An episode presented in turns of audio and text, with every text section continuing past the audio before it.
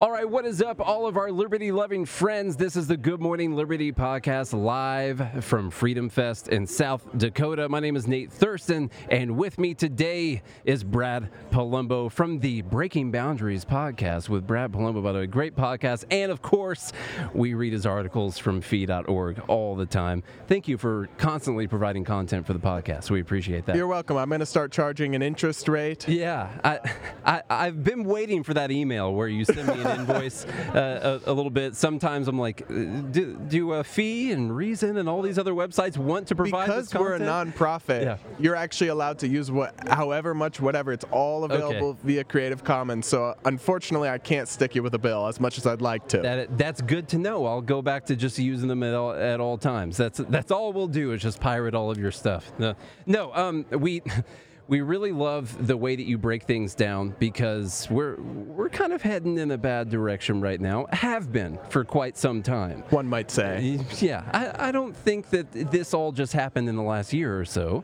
This has been building and building for a long time. So. Um, you're doing this panel here in a bit, and I wanted to yeah. talk to you about this. What's it called again? It's Boomers versus Zoomers. Who's the biggest threat to freedom? Gen Z versus Boomer. And who are you representing? So I'm I'm Gen Z. I'm technically a member of the generation. So I will be arguing that the biggest threat to freedom is the baby boomer generation. Okay, okay, that's an interesting argument. And and uh, even though I tend to agree with you, maybe I'll try the devil's advocate a little bit today. But uh, we've talked about this a lot that uh, we are we are dealing with things that our parents and grandparents and great grandparents were okay. They were okay with the government growing and growing and taking just a little bit more liberty at all times. And they they talk about how they love the Constitution and the founding fathers. And what I really hope that the the boomers find out sometime is that the founding fathers would consider them on the British side a lot of the times. And uh, that might be pretty harsh, but uh, I don't know if you should add that in. You might actually get removed from the state. but I don't know. Give, it, give me some of what you're thinking on this. Yeah, so I guess I'll start with the disclaimer that when we're talking about generations, it's way overly broad, right? It doesn't mean any individual. Any individual baby boomer does not necessarily hold these beliefs or have any fault for these things. So the same way, like, not all Gen Zs are communists. but I guess, like, most of them are, to be honest. but the thing that I will say is that as a generation, the baby boomers have voted certain ways, put certain people in power, and that's fundamentally the key. Millennials, Gen Z, we don't have the power. Congress is run by boomers. The presidents are run by boomers and Gen X, right?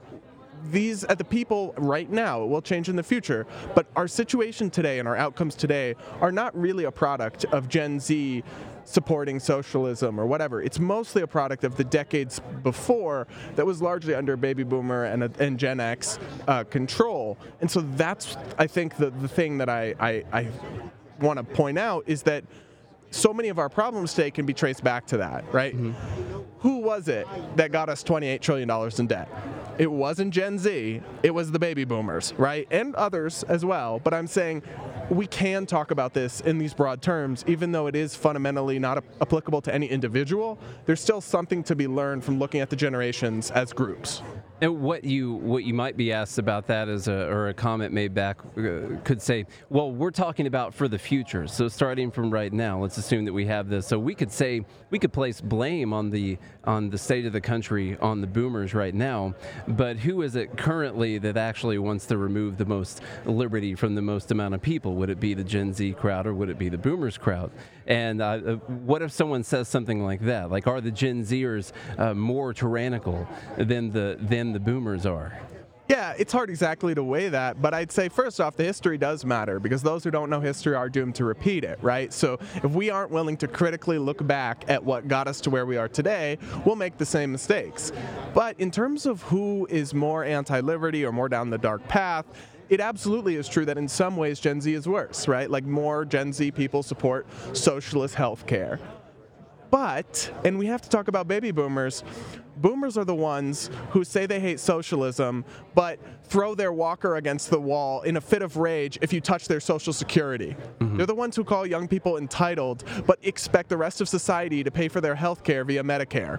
right? This is the generation that says they support religious freedom. They're for Christians especially, but yeah, okay, we're okay with banning all Muslims from entering the country. They're the ones that say college students are snowflakes because they don't support free speech, yet they think burning the flag should be illegal.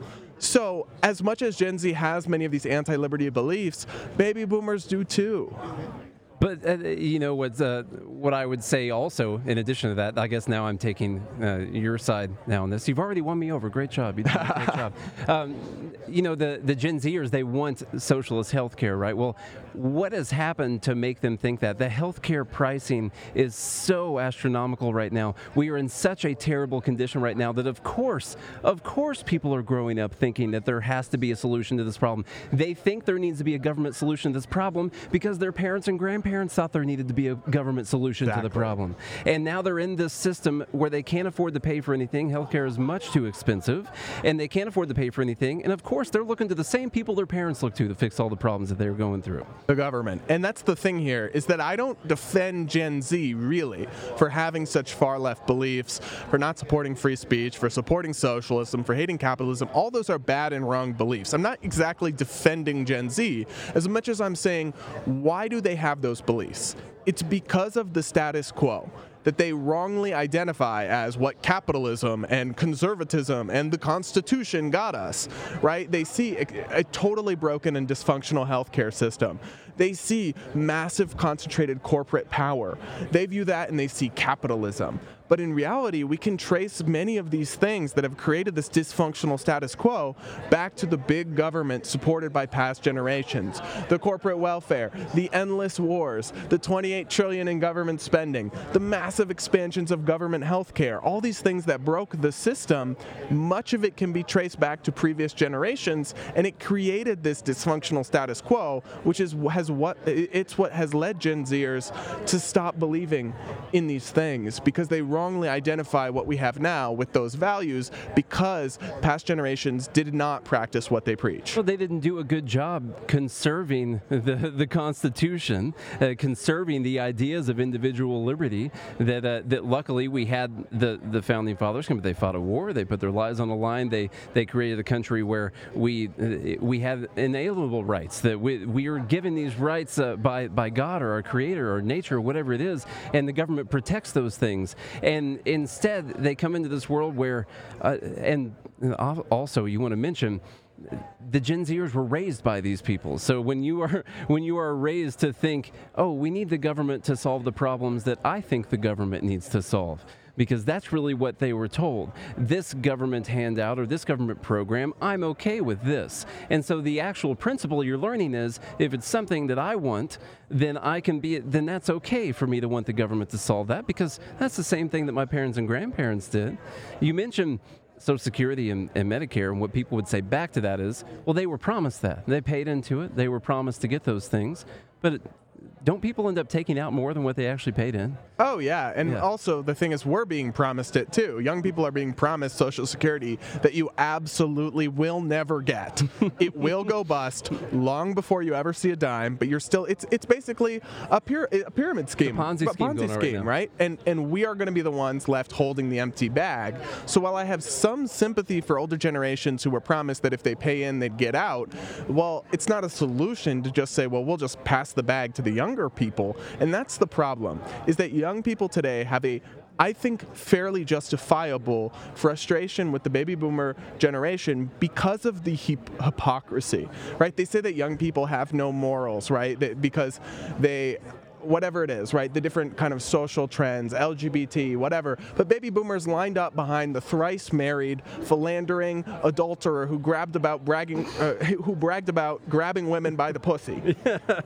so it's like this hypocrisy from this generation has pushed millennials and young people and Gen Z in the opposite direction. And while they're still wrong to go in that direction, I kind of understand why we got there, and some of the blame has to go back to the top. No, the idea about Trump, for sure. I mean, we, we, talked about this a lot, but you lose any principled legs to stand on after you decide that you're going to treat this guy like he's some kind of prophet for you.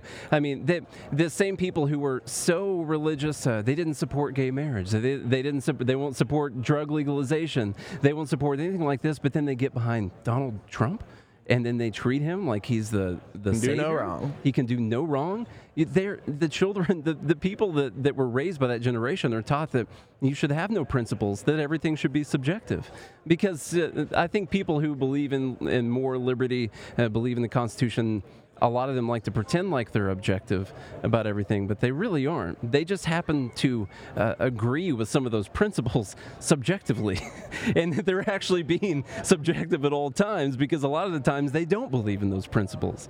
And then they raise the next generation and they put them in a terrible, terrible situation, like you just said healthcare is way too expensive. You know that that is a that is true. There's a lot of homeless people, but uh, there's always going to be homeless unless you actually solve the problem of uh, people being productive in society. That you're not going to solve homelessness. But uh, they've they've put a lot of people in prison for never harming anyone you know they, Yeah. they've created the situation that we're in right now and then as a as a young person growing up you're thinking well this has to be solved and what are you going to look to to solve it if also the generation before you didn't teach you that individual liberty was uh, should take principle over everything Yeah.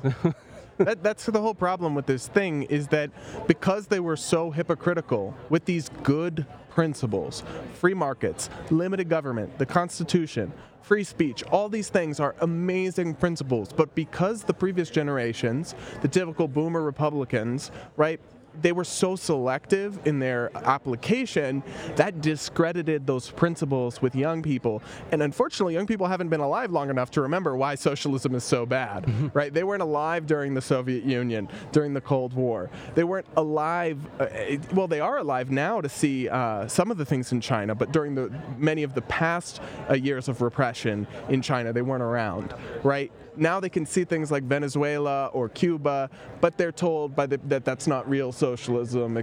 And, of course, they don't know real capitalism because it hasn't been shown to them.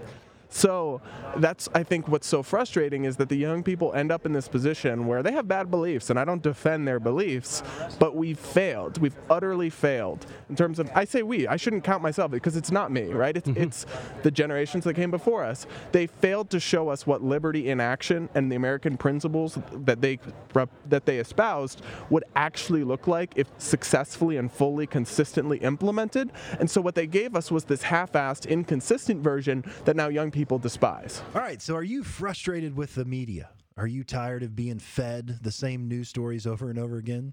One of the reasons we started this podcast is to give you a more well rounded perspective on important issues. That's And very true. That is true.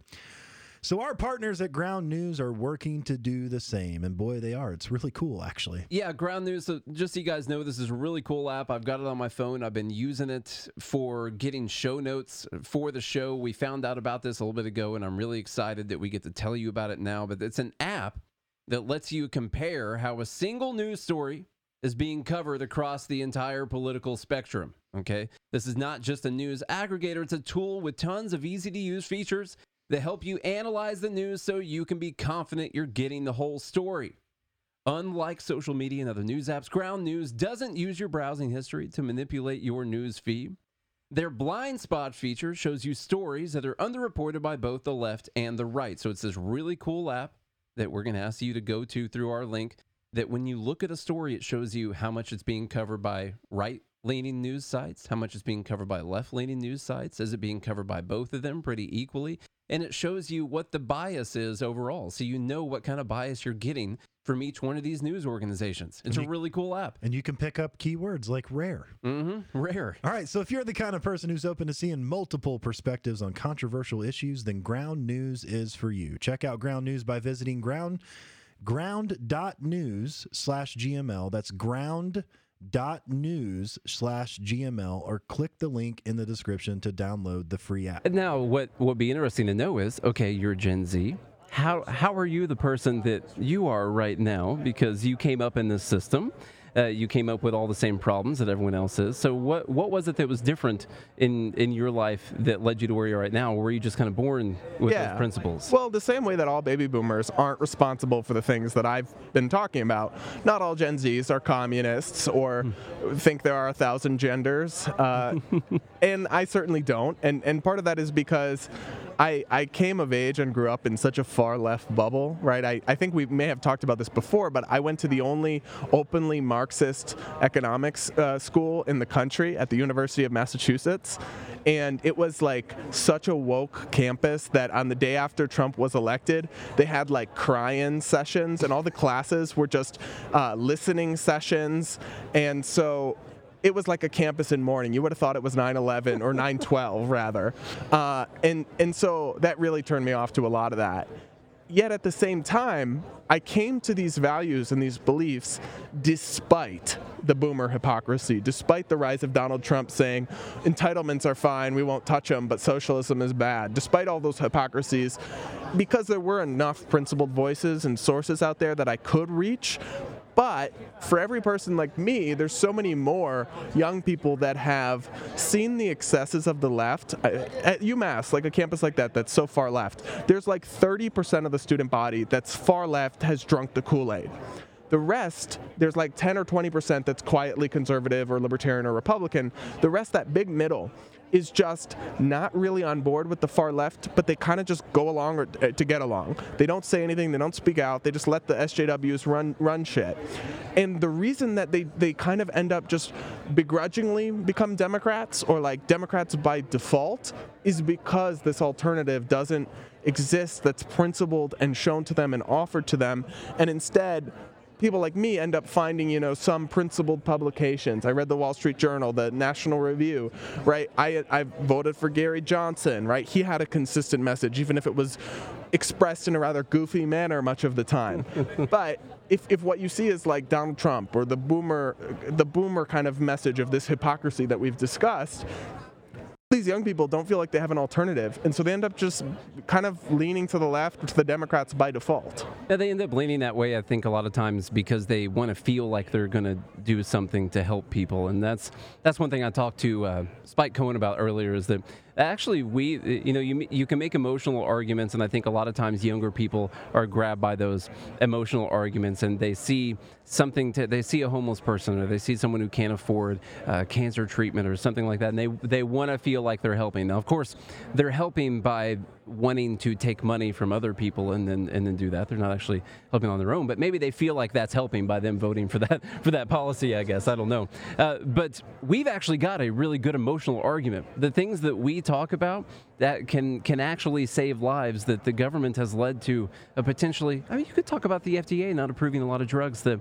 that could have potentially right. saved people just an easy one right there not to mention all the mismanagement. I don't want to call it communism, you know, the mismanagement from genocide, mismanagementism that has been going on uh, around the country where people end up dying that maybe wouldn't have.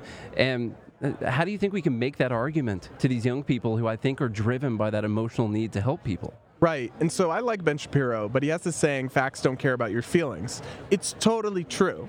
Facts are facts and they are objective but it is kind of like the boomer approach to arguing with the left. Even though he is a younger person, his base is kind of that older Republican audience, because in reality, feelings don't care about your facts. This is just the, the science of human persuasion. Stories, emotion, people, those are the things that convince people and change their minds, not data and studies and graphs. As much as that should be, I don't disagree, that should be how people decide their positions, it's just not. So, for example, I did a panel at Freedom Fest on the $15 minimum wage. And I was explaining to all the other people on the panel, we're older, much older, uh, professors of economics and free marketeers, but th- I was explaining to them young people think that the $15 minimum wage is what they need to do to help people. So you can start talking to them about supply and demand and show them some graphs or whatever, but you've already ceded the moral high ground. So instead, start talking about the victims of the minimum wage right? The teenagers who never get started on the economic ladder of opportunity, the women and minorities who are statistically shown to be more likely to be the ones that lose their jobs because of the minimum wage. All of these ways that it helps big corporations like Amazon is actively lobbying for the fight for 15 because they know it will bankrupt mom and pops. We need to reclaim the moral high ground on these positions and make compassionate, people focused, and emotional arguments in addition to the facts and in addition to the objective sources because otherwise you're just not going to convince people. Yeah, that that's something that we we try to do a lot. We try to not do too much uh, dumb bleep stuff and make fun of people, although that's really fun. I do love Dumb Bleep of the It's- Week, though. It's the easiest it. thing to do, and so it's always nice. Friday, uh, I found some pictures. Let's just make fun of people for a little bit. That's that's really easy to do. We always have like 30, 40 submissions, and we got to do like five or six of them, something like that. But we really, when you're working on maybe trying to convert someone or to maybe plant the seed that the government is not the way to fix things, individual liberty is better. Uh, trying to pound it in their head that they're an idiot is not really the way Right. is not really the way to do it, and, and and we recognize that a lot. So going about it like that, talking about the victims of the minimum wage is a much better solution. What I'm worried about is what they'll say is those people are only victims because of the greedy capitalist that doesn't want to pay those people what they're worth. And so what we have to do is get the the government involved in in all the wages, or we just have to make sure that we subsidize their wages and and some that like we've had so much propaganda on this we have so much manipulation on this that it's tough to make the arguments because they'll just fall back to greed Right. So I this and this is where we get into interesting territory. I come from ec- the economics discipline, and that's where I would immediately pivot to what would I wouldn't use the, this word, but public choice economics. There is this naive misconception among many people who haven't studied economics that businesses are self-interested and profit-seeking. So far, true, but the government acts in the public interest. That's simply not true because the government is run by people, and all people fundamentally make decisions in their self interest, not just in their own personal self interest, but your self interest includes your family's interests, your community's interest. It includes a bunch of different things, but the idea that businesses are selfish and greedy, but government bureaucrats and regulators and politicians are benevolent and will just act in people's best interests is just actually farcical if you talk about it, right? It's a joke. No one would actually think that, but that underlies so much of this progressive thinking. And so, what often helps is I met an interesting person at the conference this weekend. She is an anti death penalty activist, a friend of my friend Hannah Cox, uh, and she started out as kind of a lefty who got into anti death penalty advocacy. And she realized quickly that the government was horrible at this. They kept killing the wrong people. They were wasting so much money on this years of, of this horrible system.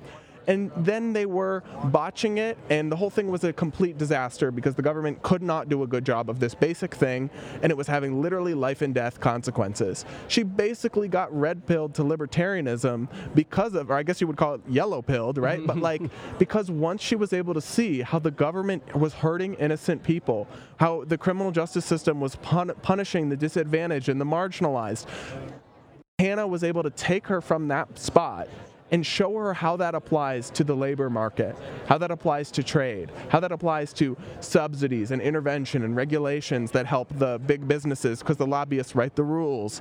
And so I would say to people the first thing we have to do is connect with progressives in the areas where they can see that the government is hurting people and ask them why, if they do believe that the criminal justice system, for example, is racist and oppressive, they want to give those people trillions more of our dollars. It's the same people.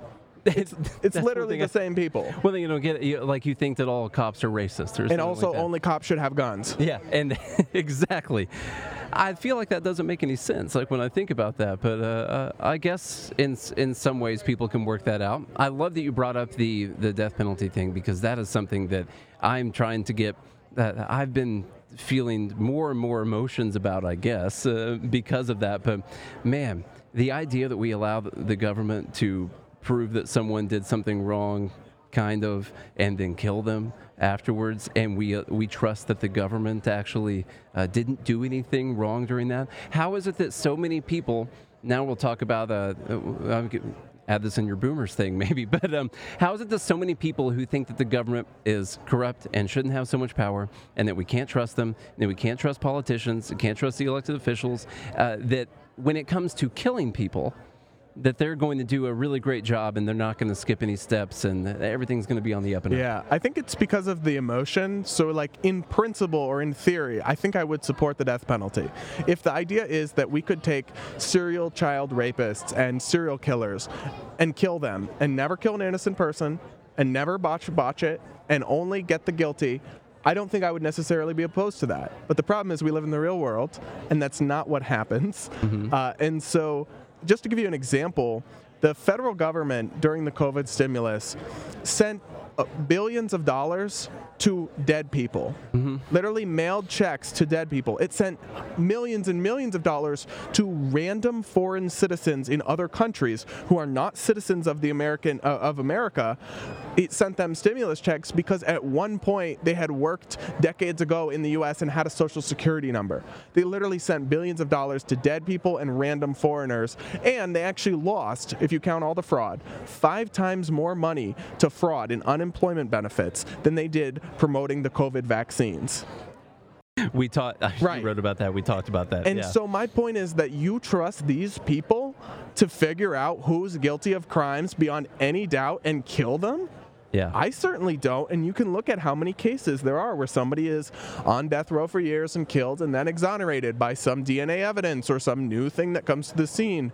And I don't think it's it's consistent with limited government beliefs to support the death penalty in practice, even though in theory, I don't know there, there's necessarily anything wrong with it. In practice, obviously, it's flawed. Well, yeah. In theory, I could say um, if I if I saw you kill some, if I saw you kill John right now, just randomly. well, in John that didn't- case, you'd be like, eh, whatever. Uh, John, yeah, well, okay, we'll use someone else. If I saw you uh, kill Sorry, that, John. that nice lady over there, and then I would feel that you should get the death penalty for doing that. I, I would. But the problem is, I'm not going to be able to see any. I'm not going to be able to see every single death that happens, every single murder that happens. Um, I could then, if that were the principle, I could just tell some authority that I saw someone else do something if I wanted to do that. And that, so you really, even if you believe in the principle that you kill someone, so you deserve the death penalty, how do you ever actually trust it? It's not possible. Yeah, you really can't, especially because in order to support it, you must have that same naive belief about government that they just act in the public interest. In reality, like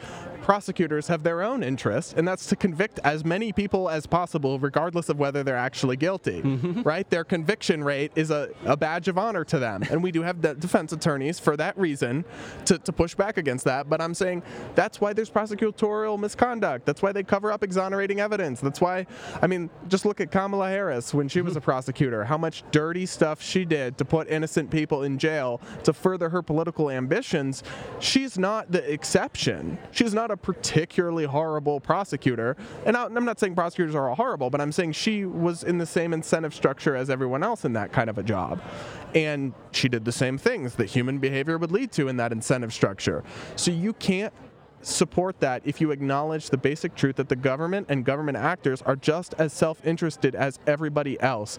So much of progressive thinking and also on some issues like the death penalty conservative thinking uh, it, it relies on this idea that the government is mother teresa right and is has almost like a saint-like virtue in perfect knowledge and also in perfect intentions in the public interest which is basically never true so then on those positions i just don't think they're tenable And I think this is a, a good thing for the panel that you're about to do, actually, because it would be interesting to know, and I don't know the stats on this, what percentage of boomers would support the death penalty, what percentage of boomers support people being put in prison for marijuana possession, uh, for or for selling, uh, because you're literally talking about, and those things reverberate onto our society right now. This leads to the calls, uh, the people talking about systemic racism. The, this this leads to people talking about uh, a, a lot of the reasons that I think some some people are protesting right now. And so, what percentage of that generation would support putting people who never hurt anyone else into a prison cell for